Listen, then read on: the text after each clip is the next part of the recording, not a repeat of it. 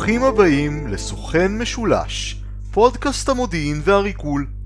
כאן דני אורבך מהאוניברסיטה העברית בירושלים. והפעם הפרק הרביעי שלנו, חזיר ושמו בובי, סוכנים כפולים במלחמת העולם השנייה. בפרק הזה נגלה איך הבריטים הצליחו באופן שיטתי להחריב את מערך הסוכנים הגרמנים בבריטניה על ידי הכפלתו. איך הגרמנים הצליחו להכניס בחזרה סנוקרת לבריטים עם המבצע שנקרא משחק אנגליה. מה לריגול ולשרירן בשם קינג קונג, ואיך טעות קטנה יכולה להרוס מבצע ריגול שהוא אחרת מתוחכם מאוד. ולבסוף נדבר על אחד מהמרגלים המוזרים והשנויים במחלוקת ביותר בין גרמניה לברית המועצות, ונדון בשאלה האם הוא המרגל אמיתי, סוכן כפול, או שמה בכלל נוכל. אז בואו נתחיל. הנושא הראשון שלנו זה הריגול הגרמני בבריטניה במהלך מלחמת העולם השנייה והניסיון המאוד מאוד מוצלח של הבריטים להכפיל כמעט את כל הסוכנים שנחתו בבריטניה. כלומר, לעצור אותם ולהכריח אותם לתת לגרמנים מידע מוטעה, קרי להכפיל אותם, להפוך אותם לסוכנים כפולים. השימוש הנרחב של הבריטים בשיטת הסוכנים הכפולים לא היה מובן מאליו כלל וכלל.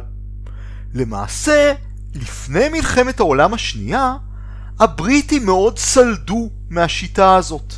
ורנון קל, שהיה מייסד ה-MI5, שירות הביטחון הפנימי של בריטניה, מאוד לא אהב לעבוד עם סוכנים כפולים. אשתו העידה לימים שהוא ראה בהם בוגדים, אנשים נחותים. מעוותים, אנשים בזויים, אנשים שקצין וג'נטלמן לא אמור לעבוד איתם. אבל במלחמת העולם השנייה, פתאום הבריטים שמים לב שהם לוכדים הרבה מאוד מרגלים גרמנים, שהגרמנים מנסים להנחית את בריטניה עם צוללות ושיטות אחרות. ראשית כל, הרבה מהמרגלים הגרמנים, למעשה רובם, היו אינקומפטנטים לחלוטין. באופן שלא ייאמן, ולכן נתפסו כמעט עם נחיתתם.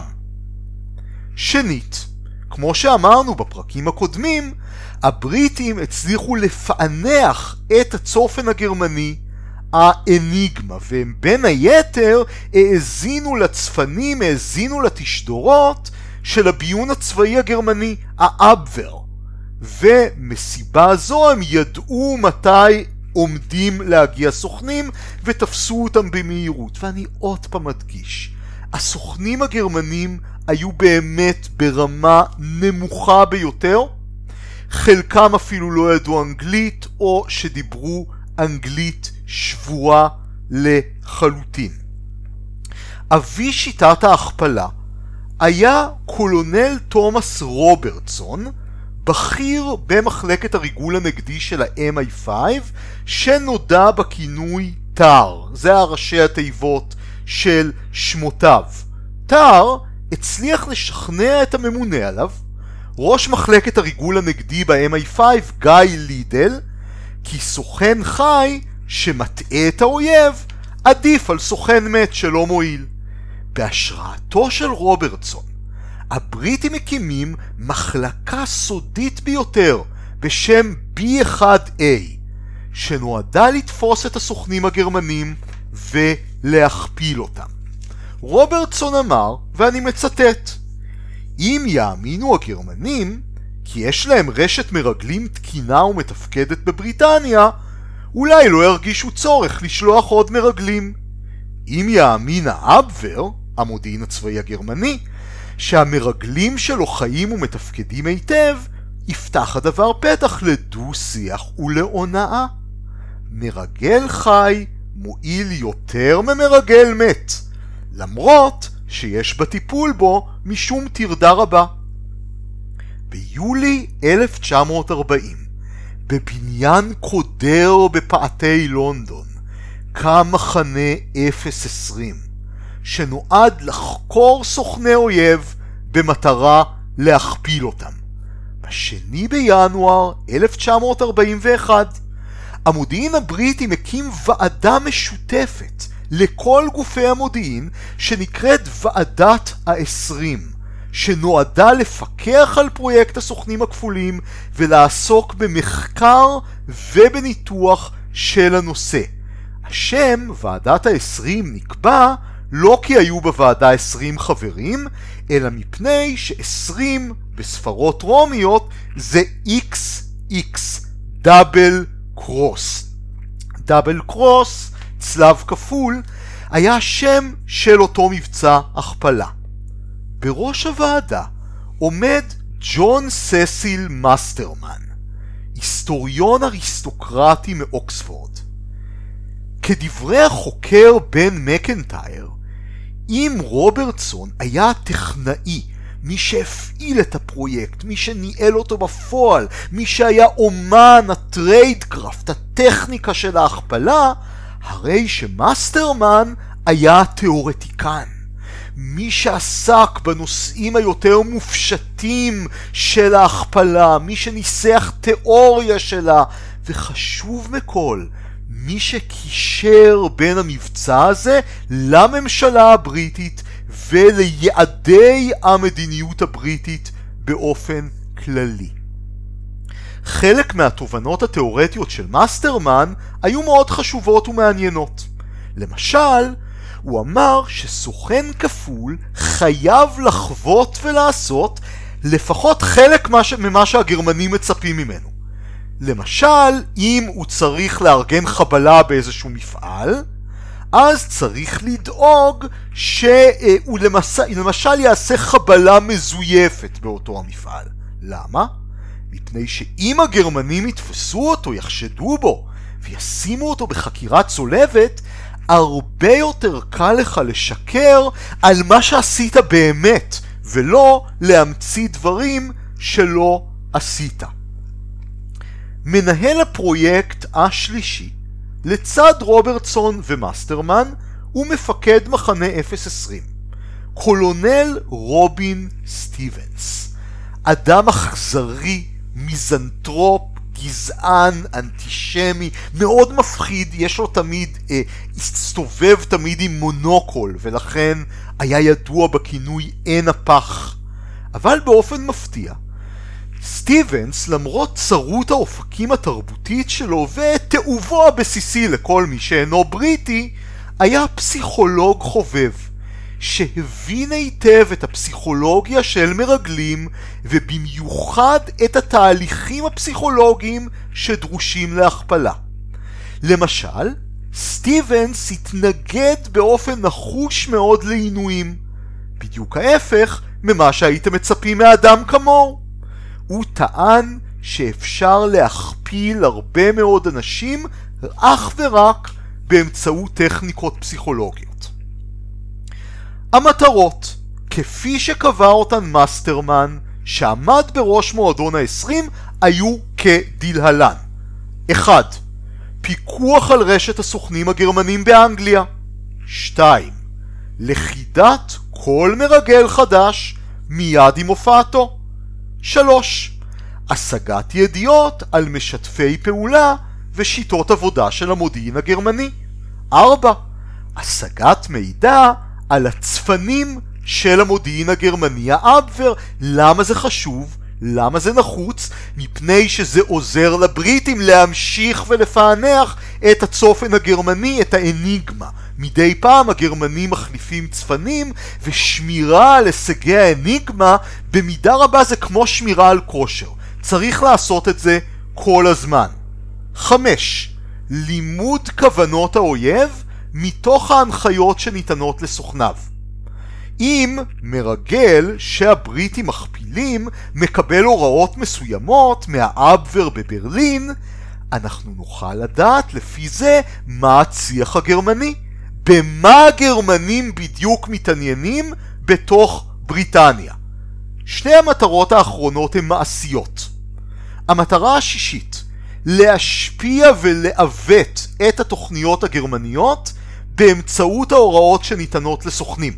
והמטרה השביעית, החשובה מכולם, באמצעות המידע המוטעה שימסרו אותם סוכנים כפולים, הבריטים תכננו להטעות את האויב הגרמני ביחס לכוונות ולתכנונים שלהם עצמם.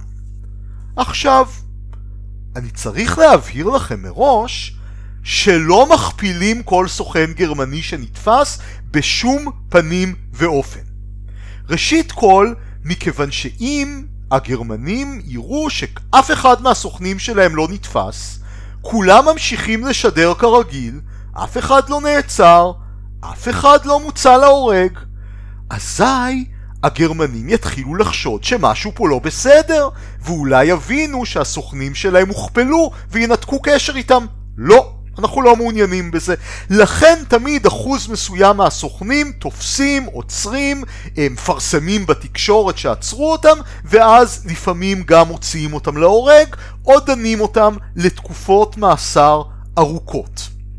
ויש גם קריטריונים נוספים.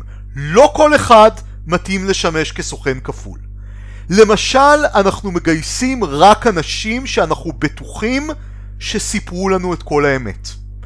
מגייסים רק אנשים שפסיכולוגית בנויים לחיי הלחץ של סוכן כפול, ושאנחנו בטוחים שהם לא מרמים אותנו. כלומר, שהם לא סוכנים משולשים. אני מזכיר לכם מהפרק הקודם, סוכן משולש הוא למעשה סוכן כפול מזויף. סוכן שהוא כביכול כפול והעביר את נאמנותו לבריטים, אך בפועל עדיין נאמן לגרמנים. ומעל הכל, סוכן שמכפילים חייב להיות סוכן שהמעצר שלו נשמר בסוד. מכיוון שאם אזרחים בריטים רבים מדי ראו את המעצר, הם יכולים להדליף את זה לגרמנים, ואז הגרמנים יאמרו, הופה הופה, למה הסוכן הזה עדיין משדר אם אנחנו יודעים שהוא נעצר, הוא כנראה הוכפל. ואז אם הגרמנים ידעו שהסוכנים הוכפלו, המבצע ייהרס. הגיוס במחנה 020 התבסס על שיטות חקירה מאוד מגוונות שלא כללו עינויים אף פעם. למשל, השקו סוכנים באלכוהול ובקפה ואז לא נתנו להם ללכת לשירותים. איימו עליהם שיעבירו אותם לאיזה חדר מסתורי שנקרא חדר 014. אבל השיטות היעילות ביותר היו בסופו של דבר השיטות הפסיכולוגיות. לפעמים החוקר הימם את הנחקר שהוא הראה לו שהוא יודע עליו הכל.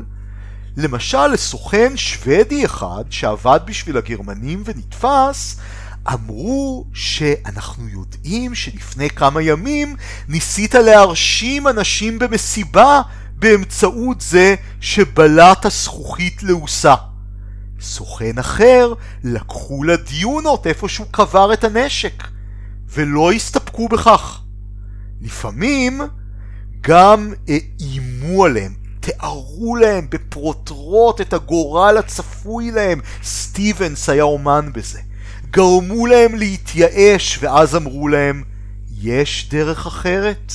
אם תעבדו עבורנו, תוכלו להינצל. כמובן השתמשו המון בשיטת החוקר הטוב והחוקר הרע. אה, סטיבנס היה תמיד החוקר הרע. הראו להם עיתונים מזויפים שדיברו על תבוסת מדינות הציר, השתמשו במדובבים שהיו ידועים בשם ציפורים ושיטות חקירה רבות אחרות. רק אלו שעמדו בקריטריונים גויסו והוכפלו, כל האחרים נשלחו לכלא או לגרדום. דוגמה להטעיה אה, בפרויקט דאבל קרוס, האופן שבו הבריטים הטעו את הגרמנים באמצעות ההכפלה היא הדוגמה המאוד מעניינת של הסוכנים קיץ וטייט. קיץ וטייט אלה היו כינויים של סוכנים שנשלחו על ידי הגרמנים לאנגליה. קיץ היה כינויו של הסוכן השוודי גסטה קרולי, טייט היה הפשיסט הדני וולף שמיט. שניהם היו חברים שגויסו בידי האבוור, המודיעין הצבאי הגרמני, לריגול בבריטניה, והיו אמורים להיפגש ליד פונדק בשם היער השחור בנוטינגהם. הצניחה של קרולי, קיץ, לא עלתה יפה, הבריטים לכדו אותו מיד, ולכדו גם את החבר שלו, טייט. עכשיו, קרולי, קיץ, הסכים להיות מוכפל בתנאי שיגייסו גם את החבר שלו. הם עבדו בצוות, והם מאוד מאוד סייעו למהלכי ההטעיה הבריטית של הגרמנים. הם מסרו מידע מוטעה לגרמנים באמצעות רשת ענפה של סוכנים שכולם היו פיקטיביים. זאת אומרת, הם נתנו לגרמנים מידע ממקורות שלא היו קיימים במציאות. למשל, מידע מניפולטיבי שטייט העביר לגרמנים על מיקוש של שטחים נרחבים ליד חופי אירלנד, מנע מהגרמנים לזמן מה לשלוח כלי שיט לאזור האסטרטגי הזה, בעיקר צוללות. בשולי הדברים ייאמר שבמהלך הגיוס של הסוכנים הכפולים, גם טאר וגם סטיבנס קצת חרגו מהכללים של ה tradecraft, של תורת העבודה המודיעינית. ואני מזכיר לכם שדיברנו על tradecraft בפרק השני של הפודקאסט הזה. אחד מהכללים של ה tradecraft בריגול זה שלא אמור להיות שום קשר בין האופי של הסוכן, האישיות שלו, המראה שלו והכינוי שנותנים לו. מדוע? מכיוון שאם במקרה שחס וחלילה האויב יגלה את הכינוי של הסוכן, הוא לא יוכל ללכוד אותו. ו... או לא יוכל לנחש מיהו, והבריטים לא התאפקו. הם כמעט תמיד חרגו מזה. למשל, אה, סוכן כפול נוסף במבצע Double Cross, שכינויו היה תלת אופן, קיבל את הכינוי הזה כי הוא אהב סקס בשלישיות. טייט כונה כך בשל דמיונו לקומיקאי בריטי עם אותו השם. אבל אולי הסוכן המפורסם ביותר במבצע דאבל קרוס הוא אדי צ'פמן, שנודע בכינוי הסוכן זיגזג, ואני מאוד מאוד ממליץ לכם לקרוא את הספר שכתב בן מקנטייר, שנקרא הסוכן זיגזג, על אותו סוכן מרתק. שמו האמיתי של זיגזג היה אדי צ'פמן. אדי צ'פמן היה פושע קטן, פורץ כספות באנגליה, שנעצר באיי התעלה, ואחרי שהוא היה משוחרר, חיכתה לו עוד תקופת מאסר בבריטניה. צ'פמן שוחרר על ידי הגרמנים כשהם כבשו את איי התעלה. איי התעלה היו השטח הבריטי היחיד שנכבש על ידי גרמניה, והסכים תמורת שחרורו לעבוד עבור האבוור, המודיעין הצבאי הגרמני. הוא הובא לווילה מפוארת בנאנט, בצרפת הכבושה, שהוחזקה בידי האבוור, שם אימן אותו צוות של מדריכים מנוסים בראשותו של המפעיל סטפן פון גרונינג.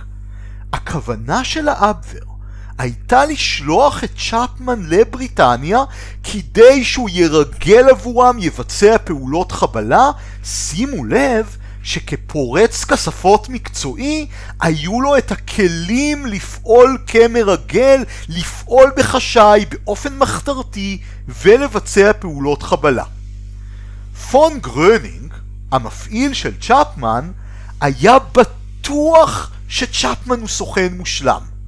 מדוע מושלם? ראשית כל, מכיוון שצ'פמן חיכה לו עונש מאסר בבריטניה, אז גרנינג אמר, הוא מן הסתם לא יבגוד עבור הבריטים מכיוון שהם מיד ישימו אותו בכלא, וגם הוא לא חייב כלום לבריטניה. גרנינג גם שיער שמכיוון שצ'פמן היה טיפוס כל כך מפוקפק, כזה פושע, אף אחד ממילא לא יאמין לו. אבל פון גרונינג השמיט מהחישוב שלו כמה פרטים מאוד מרכזיים. ראשית כל, הוא המעיט בערך של הפטריוטיות הבריטית אפילו של פושע כמו צ'פמן. הוא לא הבין, או סירב להבין, ככל הנראה בשל מחסור במודיעין בסיסי על מערכת אכיפת החוק הבריטית, שה-MI5 יכול להעסיק גם פושע לפחות לזמן קצר ולהתגבר בעניין זה על המשטרה. ומעל הכל, גרנינג לא הבין שצ'פמן אולי הוא לא אמין, אבל לבריטים יש דרכים לוודא את המידע שהוא מוסר, בעיקר מפני שהבריטים האזינו לאניגמה, לצופן הגרמני. ואז הם יכלו להצליב את המידע של צ'פמן ממידע שמגיע מסיגינט, מפענוח הצפנים הגרמניים. למעשה, הבריטים ידעו עוד בתקופת האימונים של צ'פמן בנאנט שהוא עומד לנחות בבריטניה. הם שמעו שדרים של האבבר שמדברים על תהליך האימון שלו, על ההחדרה שלו. באותם שדרים צ'פמן נקרא אה, פריץ או בובי החזיר.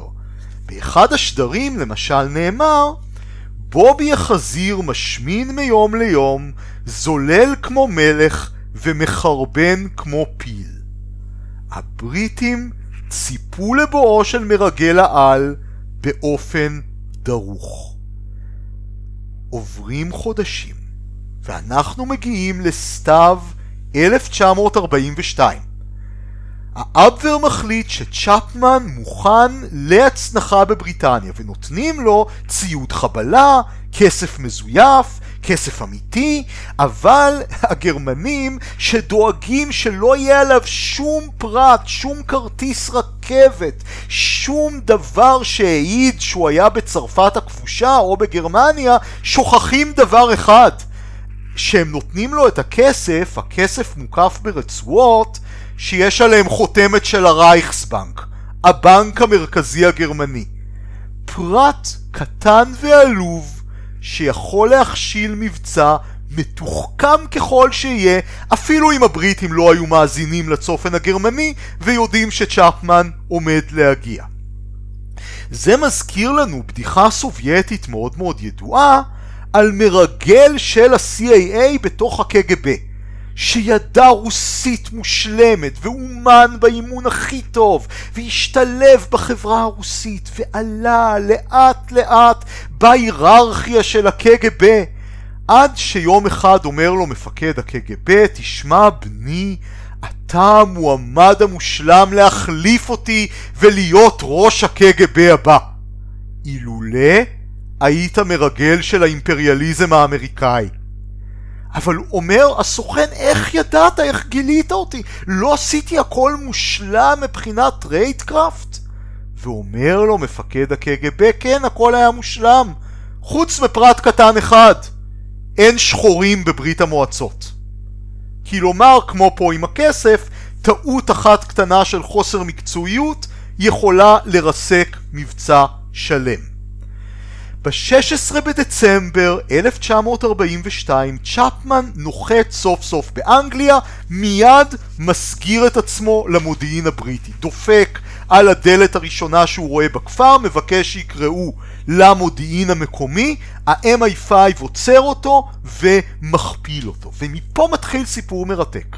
הסוכן זיגזג, איך שהבריטים קוראים לו, מסתובב בכל אירופה הכבושה, חוזר חזרה לבריטניה, משם חוזר חזרה לאירופה, הגרמנים כל הזמן שולחים אותו שוב לבריטניה, הבריטים מביימים מבצעי חבלה שהוא כביכול ביצע כדי שהגרמנים יאמינו לו, בכל נמל מחכים לו מלונות מפוארים, אהובות ופילגשים אחרות, והאיש הזה מנהל חיים מפוארים במהלך כל מלחמת העולם השנייה על חשבון הגרמנים והבריטים כאחד.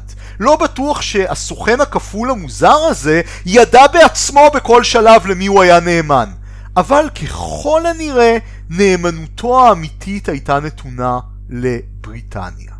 מפני שצ'פמן, הסוכן זיגזג, האכיל את הגרמנים במה שנקרא מזון תרנגולות. מידע אמיתי שהבריטים היו מוכנים להקריב כדי לבנות את האמינות שלו, אבל המידע האמיתי הזה מעורב בשקרים שמזיקים לגרמנים יותר. זאת תמיד דילמה איזה מזון תרנגולות לתת לסוכן, מה אפשר להקריב כדי לבנות את האמינות שלו, למשל מידע שהאויב יודע ממילא, או מידע שהערך שלו יותר קטן, כדי שכשאנחנו נרצה הוא יוכל להזין את האויב במידע מוטעה. במקרה של צ'פמן, לפעמים, הוא אה, מוסר לגרמנים פרטים על פצצה בריטית אמיתית, פצצת עומק שנקראת קיפוד. רק עם שקר אחד, הוא מגזים בטווח שהפצצה הזאת יכולה לפגוע בצוללות. כך השקר נועד להסביר לגרמנים למה כל כך הרבה צוללות שלהם טובות. בפועל הבריטים הטביעו הרבה צוללות גרמניות מפני שהם פענחו את האניגמה, את הצופן של הצי הגרמני. אבל בשביל שהגרמנים לא יבינו שהצופן פוענח, ולא יחליפו חס וחלילה את הצופן, צ'פמן מסר את אותה ידיעה שנועדה לספק הסבר הגיוני למה צוללות טובות. פצצת העומק שנקראת קיפוד שהוא הגזים בטווח שלה. לפעמים צ'פמן גם העביר שקרים ממש, הוא נתן נתונים לא מדויקים על נפילות של הטילים הגרמנים, אבי אחד בלונדון, כדי להטות את הטילים לאזורים מאוכלסים פחות. גם לגרמנים היה מבצע הכפלה מאוד מוצלח, וגם הם הכניסו סנוקרת רצינית מאוד לבריטים. מבצע הקוטב הצפוני או מבצע אנגליה. ועליו נשמע בקרוב בחלק השני של הפרק.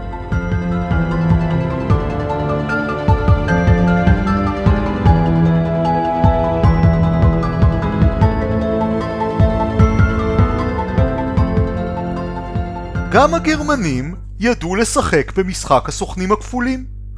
ב-1942 הרמן גיסקס, המפקד של אבבר 3, מחלקת הריגול הנגדי בהולנד הכבושה, הצליח לחדור לתוך המחתרת ההולנדית. חדירה שהיו לה תוצאות מאוד מאוד מעניינות.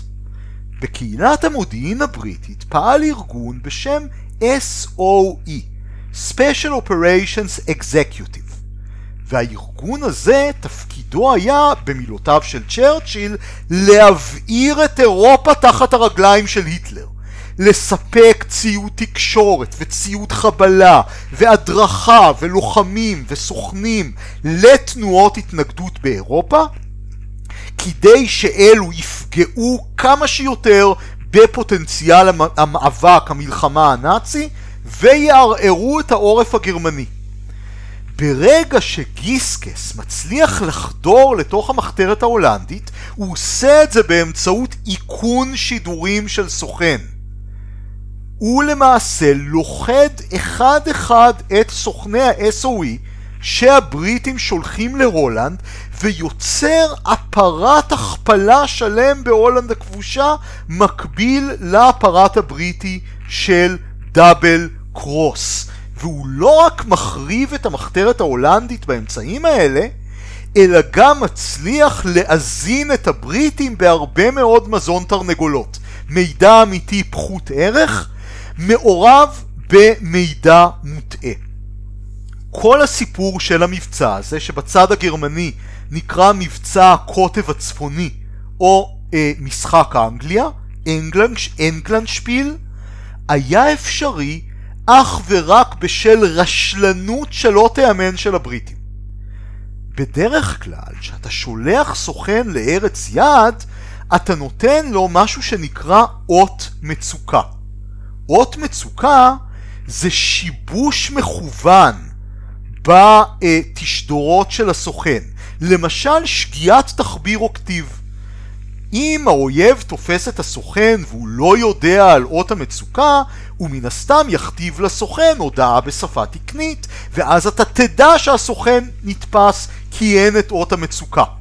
במקרה הזה אות המצוקה היה אמור להיות טעות בכל אות 16, והסוכנים שנתפסו לא שיגרו את אות המצוקה. למעשה, אחד מהסוכנים האלה אפילו מצליח להצפין בתוך ההודעה שהגרמנים כופים עליו לשדר את המילה נתפסתי. אבל המודיעין הבריטי מתעלם מכל האזהרות. המידע שהסוכנים בהולנד נותנים כל כך עשיר, כל כך מרגש, הוא מספר על כל כך הרבה פעילויות מוצלחות ומבצעים מוצלחים שהבריטים לא רוצים להאמין שלמעשה כל הרשת שלהם נלכדה והוכפלה על ידי הגרמנים. סוכנים שמצליחים איכשהו לברוח ומגיעים לאנגליה אפילו נעצרים כסוכנים כפולים. הבריטים לא מוכנים להאמין שהגרמנים הפילו את הרשת. גורמים בממשלה הגולה ההולנדית שמתחילים לחשוד מטוטאים הצידה. הבריטים משתיקים אותם ואומרים להם שהם לא ירשו להם להשתתף במבצע אם הם ימשיכו לעשות צרות. בסופו של דבר גיסקס עצמו מפסיק את המבצע רק בשנת 1944. אחד הלקחים הגדולים ביותר ממבצע משחק אנגליה, ואנחנו נראה את זה עוד שנדבר על הטעיות בהמשך הפודקאסט, הפרקים הבאים, הטעיה לרוב עובדת רק כשהצד השני רוצה להאמין בה. במקרה הזה, הבריטים לא היו מוכנים להאמין שכל המאמץ שלהם בהולנד היה לחינם, ולכן הם בלעו את ההטעיה הגרמנית כי היא עבדה על דברים שהם באמת רצו להאמין בהם. גיסקס מפעיל עוד סוכן כפול מאוד מאוד חשוב. לוחם התנגדות הולנדי, גיבור ההתנגדות ההולנדית, שרירן בשם כריסטיאן לינדמנס, שנודע בכינוי קינג קונג, בשל שריריו וקומתו הגבוהה. האיש הזה מוסר לגרמנים מידע שמסייע להם לבלום את מה שנקרא מבצע גן שוק, הפלישה לארנהיים בספטמבר 1944. אבל לגרמנים לא הייתה יכולת לנצל את המידע של קינג קונג במלואו, מפני שלא היה להם מספיק אנשים ותחמושת כדי לנצל את החולשה הבריטית ולתקוף התקפת נגד.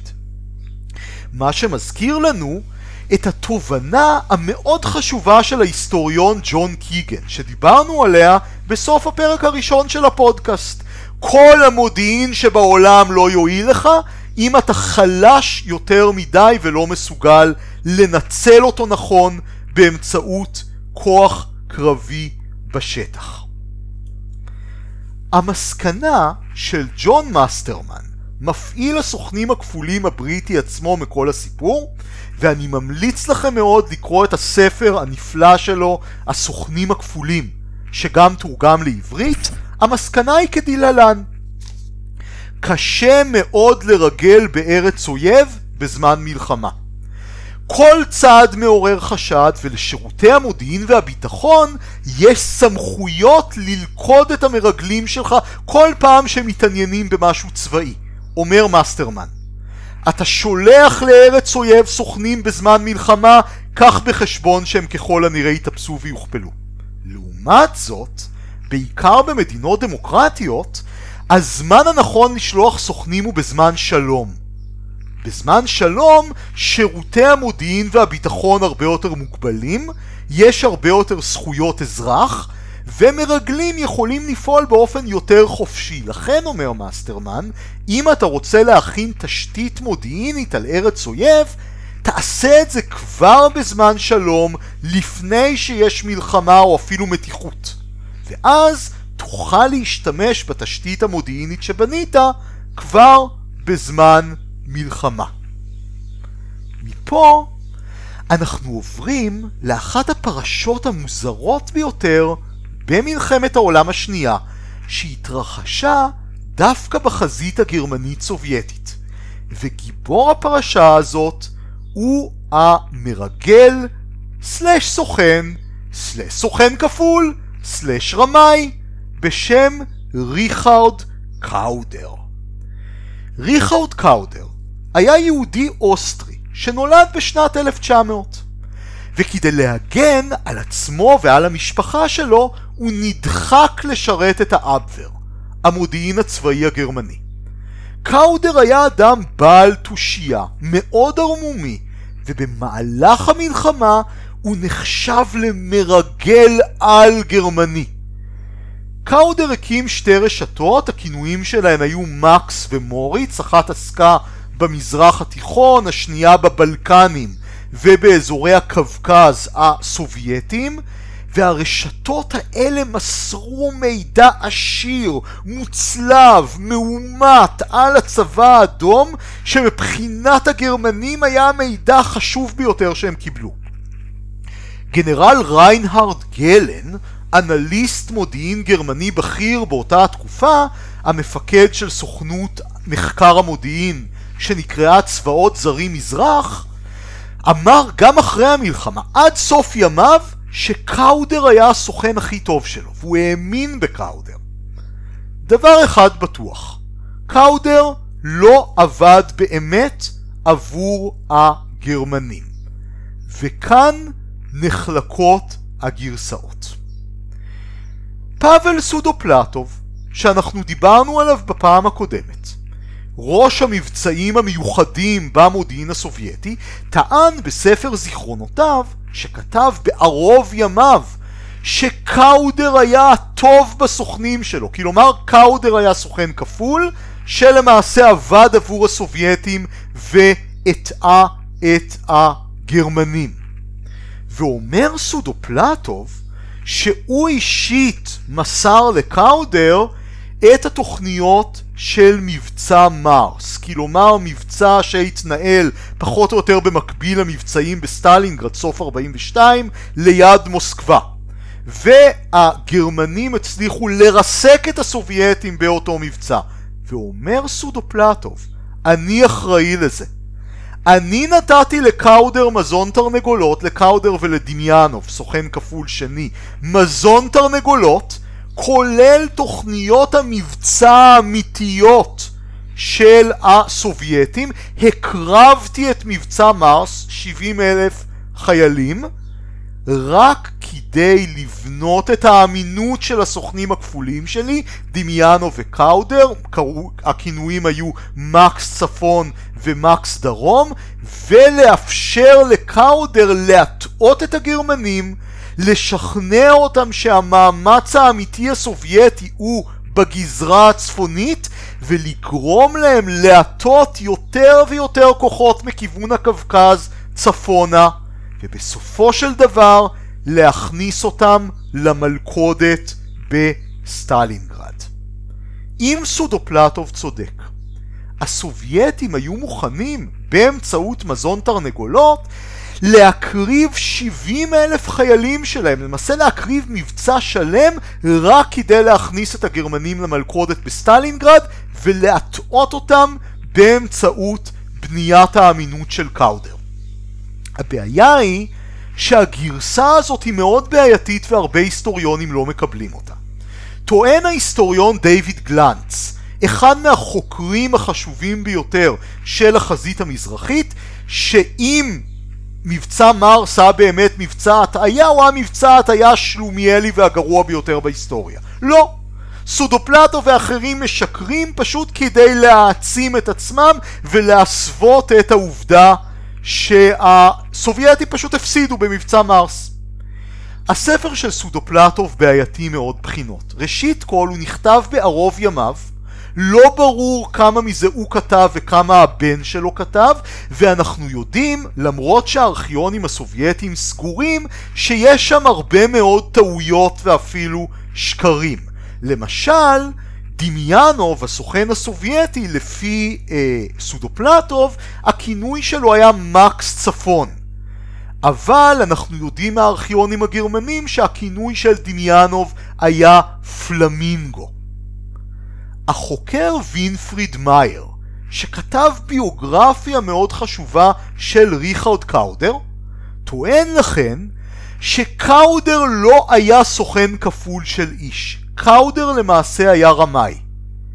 הוא הסווה את העובדה שאין לו מגוון מקורות, אין לו רשתות שלמות, היו לו בפועל כמה מקורות פחותי ערך ומקור חשוב אחד, אדם בשם אירה לונגין ששירת בעבר בצבא האדום, הכיר אותו, ניחש באמצעות היכרות אינטימית עם הצבא האדום כמה ניחושים נכונים על הפעולות, התנועות, סדר הכוחות של הצבא האדום, הגרמנים התמכרו למידע הזה שהיה בהתחלה נכון, ואז גם התחילו להאמין לדברים שקאודר והמקור שלו, אירה לונגין, אמרו שאי אפשר היה לאמת.